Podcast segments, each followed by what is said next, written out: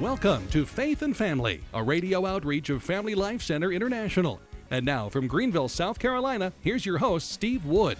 Hello, this is Steve Wood, and welcome to Faith and Family. Thank you for joining us today as we launch into a new mini series entitled How to Avoid a Post Holiday Divorce.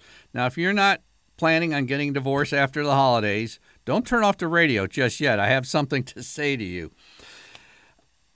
The divorce season for lawyers is January through March.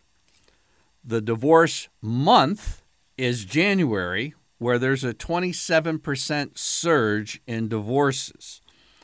And the divorce day is the first Monday after New Year's. That's known as divorce day. And then those divorces that are sought right after the first of the year, the filings peak around March and then some again in August. But right now, in December, the internet searches for divorce related information soars.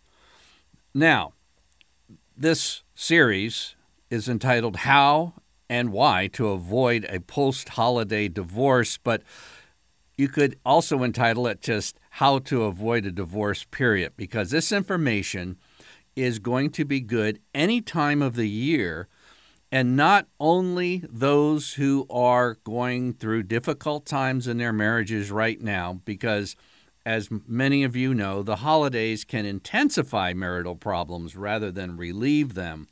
But here's the second reason why because you, as a friend, or a family member can help the post holiday divorce plague from spreading. Every year in December, we send our financial supporters a collection of testimonies that people have sent us. And it's very encouraging to us. We let our donors know how they've cooperated with us and, and reaching people who need some help. And by the way, if you'd like to get a copy of that letter, you can just send an email to askthehost at gmail.com and give us your snail mail address. We'll give you a copy of that. But here's my favorite. This is from Regina. Thank you for saving my marriage. Everything was falling apart. It had been for years. A friend of mine told me to listen to your CD I did. And I, then I went to your website and got my husband signed up for the program. That's the dads.org free newsletter at dads.org. My husband was so relieved to learn that the church's teachings are freeing and not cramping. We now go to Mass every day and love going to confession and adoration. Most of all, we talk and get to know each other. Without your CD, we would have been lost. More thanks than there are words. I'll tell you, that's that's my um, top one of all the just very gracious testimonies we've received here at the Family Life Center. But here's what I want you to hear very clearly. This is the really important thing. Regina's story, this is talking about a marriage saved a family held together. These were long term problems. It had been going on for years, and we didn't directly have anything to do with it. We provided some content, just like the content that you're going to hear in this mini series, but it wasn't us who gave Regina the message.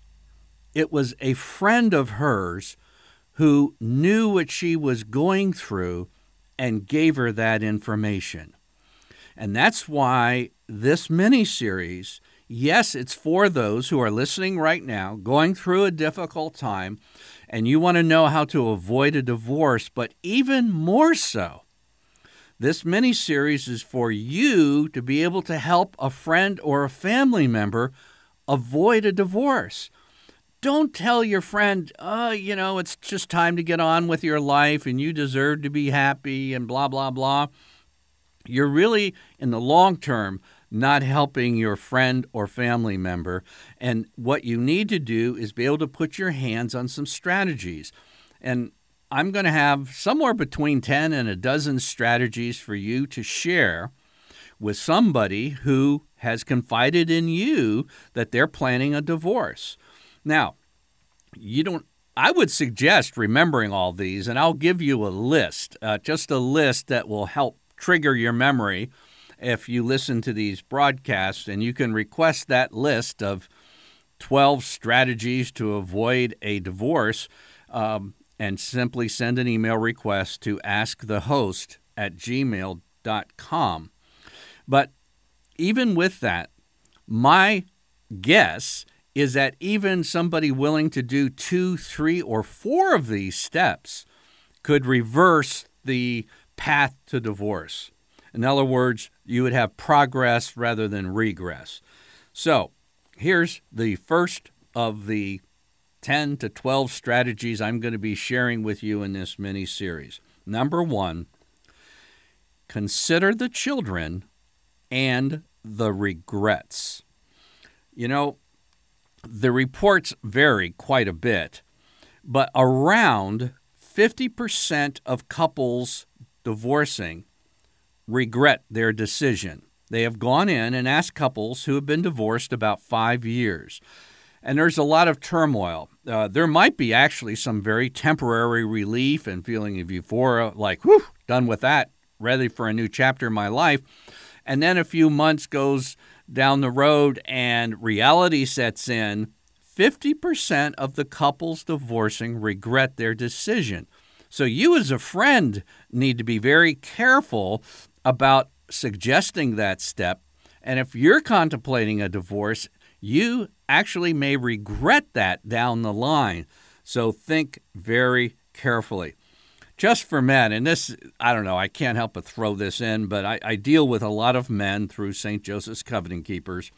This is a Yale University researcher was trying to discover the effect of smoking on men's health. And he discovered, he wasn't looking for this, but he discovered that divorce seemed about as dangerous to a man's health as smoking an entire pack of cigarettes each day.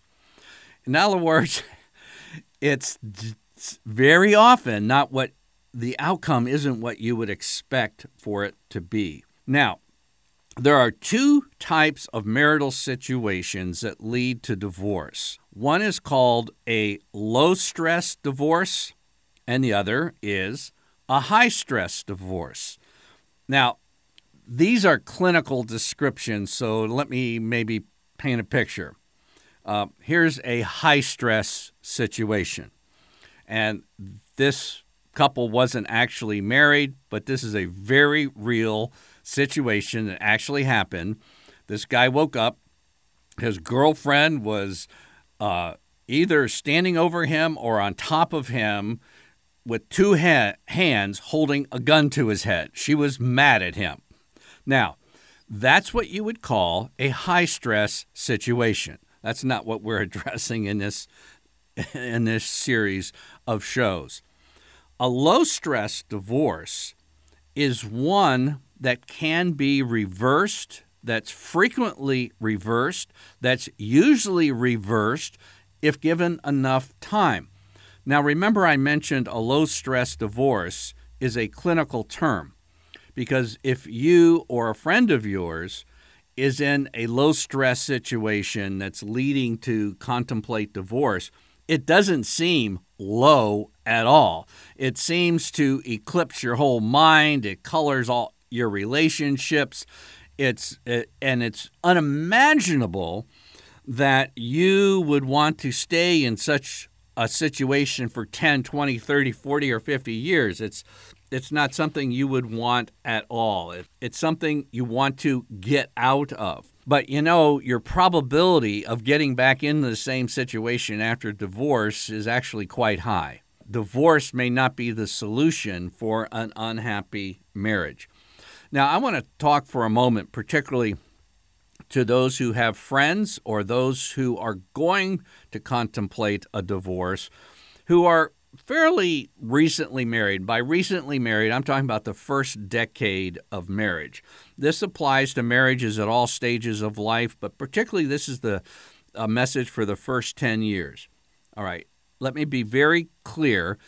Uh, all marriages have ups and downs. And I want to underscore all Christian marriages have ups and downs.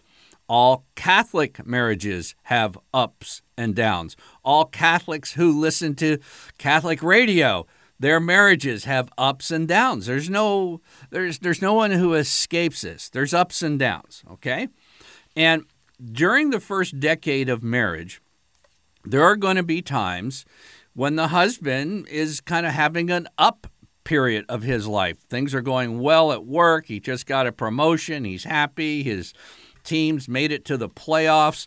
Um, and yet, maybe his fairly new wife has just given birth to a first child. Uh, she's going through sleep deprivation, having some uh, depression issues. So she's down. This couple are, are probably not going to divorce because he is up while she is down. They're okay. You even reverse that let's say, like a lot of people, like right now, this month, uh, working for General Motors, a lot of guys counting on a lifelong employment are laid off right before Christmas. Believe me, they're down. They're way down. And if the, wife isn't down, going through a down period as well, she has a way. This is why the Bible says, you know, two are better than one. And in, in, in these kind of situations, the other spouse who is up can help lift the other one. Now, sometime, this is just on average, but sometime during that first 10 years of marriage, there's going to be what I, it just, this is my term, it's not an official term, it's the double dip. It's when both husbands and wives are going through that down phase. And if it is an extreme down phase, let's say the, like I explained with the husband unexpectedly, boom, unemployed with no good prospects of reemployment, and the wife's going through her down period, that's a real danger point in marriage. And what you do at that point is very important because everybody is going to go through ups and downs. There's no exclusions. If you're listening to my voice and you're married, you're not excluded from the ups and downs. And particularly through the first decade of marriage, there's going to come a point where both are down. Now, you're going to think, when I, and again, this is a low stress marriage, but you're going to think this is the end of the world. This is the end of your marriage. You made bis- biggest mistake of your life and everything else. Let me tell you what happens if you simply stick it out for five years. Not 50, not 25, five years. And when I say stick it out, it might mean going to a marriage counselor, it might mean talking to your priest, it might be having a mentoring program or Retrouvaille, or it might mean doing absolutely nothing except sticking it out for five years. Here it is. This is from the book, The Case for Marriage by Linda Waite and Maggie Gallagher. 86% of those who rated their marriages as unhappy and yet stayed married said five years later that their marriage was happier. 86% went from unhappy to happier if they just stuck it out. Now, what about those, though, who are really deep into that double dip? In other words, they would describe their marriage as very unhappy. What happens to these folks if they would stick it out for five years? 77% of those who self described their marriage as very unhappy and yet stuck it out for five years describe their marriage as either very happy or quite happy.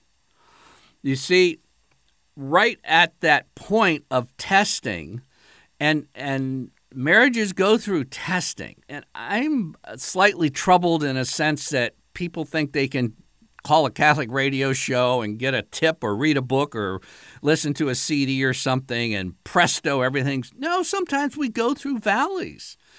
Uh, that's what the 23rd Psalm is all about. That's why the book of Psalms is so good. There's very high points and there's very low points. God's with you there at both, and it may mean that you are going through a low point. The solution for a low point is asking for God's grace to stick together, to honor your vows, and there's a very high probability that you will find a happy marriage within five years. Now, there's about 50% of marriages that don't encounter that, and some of those will be clinically high stress marriages or certain addictions and other things which we're going to address in future episodes. But for the vast majority, your friends, your family members, don't tell them just move on. Be a friend. Because if the husband's down, if the wife's down, well, they're going to be down.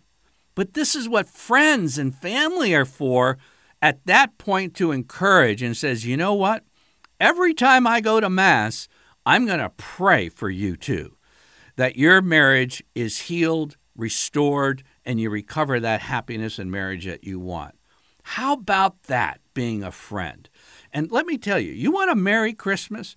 One of the deepest joys you'll ever experience, ever experience, is being used by God to save a soul, to save a marriage, or to save a family.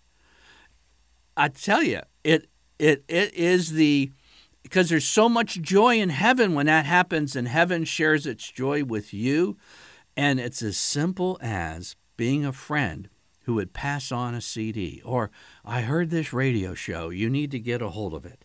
Okay? Now, that's why you don't want to bail out of a marriage, even if you're into the double dip. Uh, for the vast majority of couples, this does not last forever. So, we don't want to do something we later regret. But what about the kids? I asked you to uh, consider the children and the regrets. Now, let's talk about the long term consequences for those children whose parents decide to split up. Now, I realize that if you watch something like the Today Show or go to the many internet websites that tell you how to successfully navigate a divorce, and they'll show kind of happy people who have gone through this. This is tough on the children. And you really need to consider the children, not just yourself. Because children who grow up without both biological parents are more likely to drop out of high school. The girls are two and a half times more likely to become teen mothers they're more likely to be unemployed as they get older or to drop out of school. Our prisons, as you know, are filled with fatherless men. As adults, there's higher rates of divorce, higher rates of depression. You see, children aren't as resilient as many would lead you to believe. And I realize there's all kinds of studies that they'll trot out before the public and try to convince them that the kids will really recover for this if you use a mediator in your divorce and have a mutually agreeable joint custody. The kids will just be fine. That's not true. Okay? There, the best book on this is a book by Judith Wallerstein entitled The Unexpected Legacy of Divorce, subtitled A 25 Year Landmark Study. Let me tell you why this book is so different from all the other studies on the children of divorce.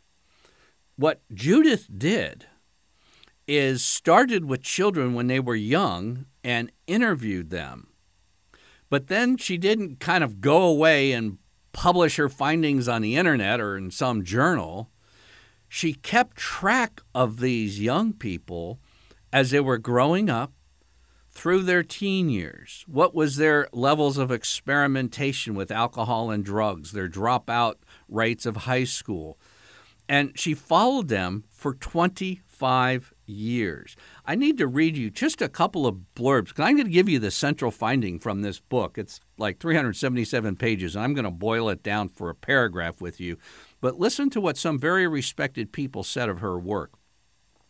Judith Wallerstein and co authors take us on a courageous, objective confrontation of the aftermath of divorce as it affects children from childhood to adulthood. Did you hear this? It's not something that they go through for 12 months, from childhood through adulthood. A must for anyone dealing personally or professionally with the issue of divorce. This is from Paulina Kernberg, MD, professor of psychiatry at the Cornell Medical College. Another blurb. This book shakes us all into recognizing the long term effects on children of a broken family. It reveals the adult myths about divorce and the adults' expectations for their children's outcome. Studying children of divorce 25 years later destroys these myths and gives us new important insights. And this is from Dr. Berry Brazelton. So, what did she find out? The central finding of this book is this.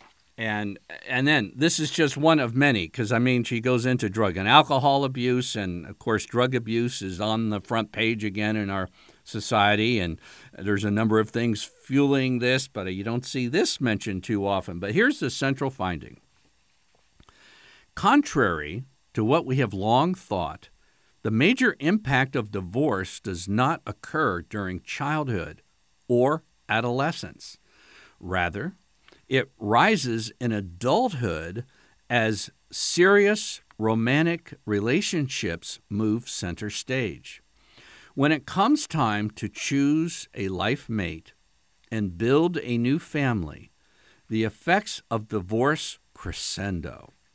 A central finding to my research is that children identify not only with their mother and father as separate individuals, but with the relationship between them. They carry the template of this relationship into adulthood and use it to seek the image of their new family.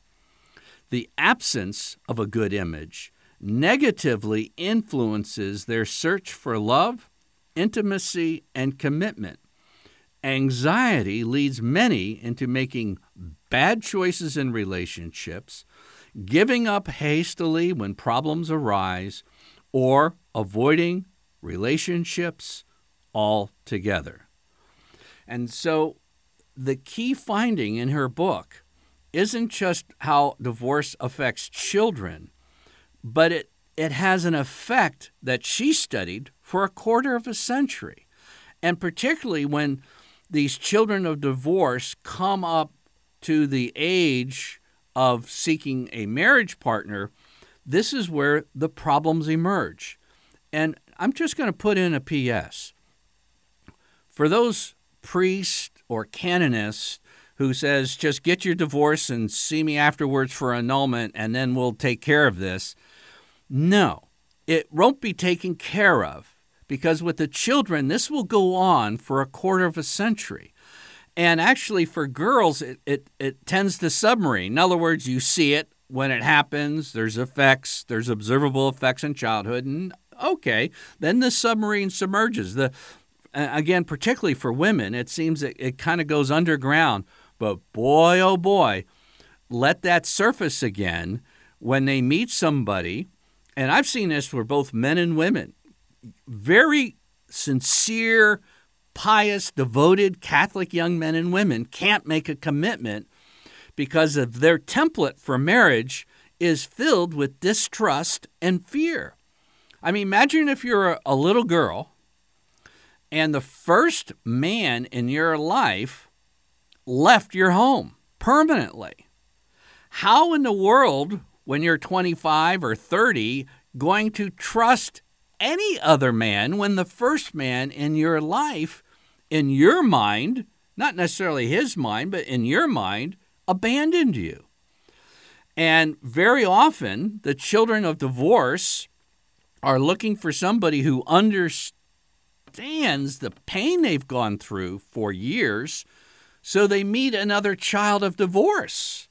They have someone to talk with and someone to listen to. They both understand each other, so they try to get married. And then, guess what happens after you get married? It's not like the magazines, it's not like the romance novels, it's not like the TV shows. All couples, Christians and non Christians, go through ups and downs in marriage. I've already described this. And what happens, uh, you know, it could be even the slightest down, uh, the slightest, particularly double dip, not a severe one, okay? The fear is going to arise immediately because they think, ah, I'm in a repeat of what happened to my parents. What happened to them is now happening to me.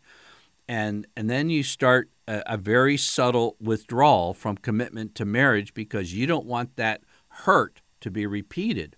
And for a marriage to work, you can't withdraw. You can't kind of give half your trust, half your faithfulness. It doesn't work that way. Marriage is built really built on trust and commitment, and you can't let fear and distrust pull you out. So basically, I'm just giving you from Judith Wallerstein's 377 page book a central finding. There's dozens more.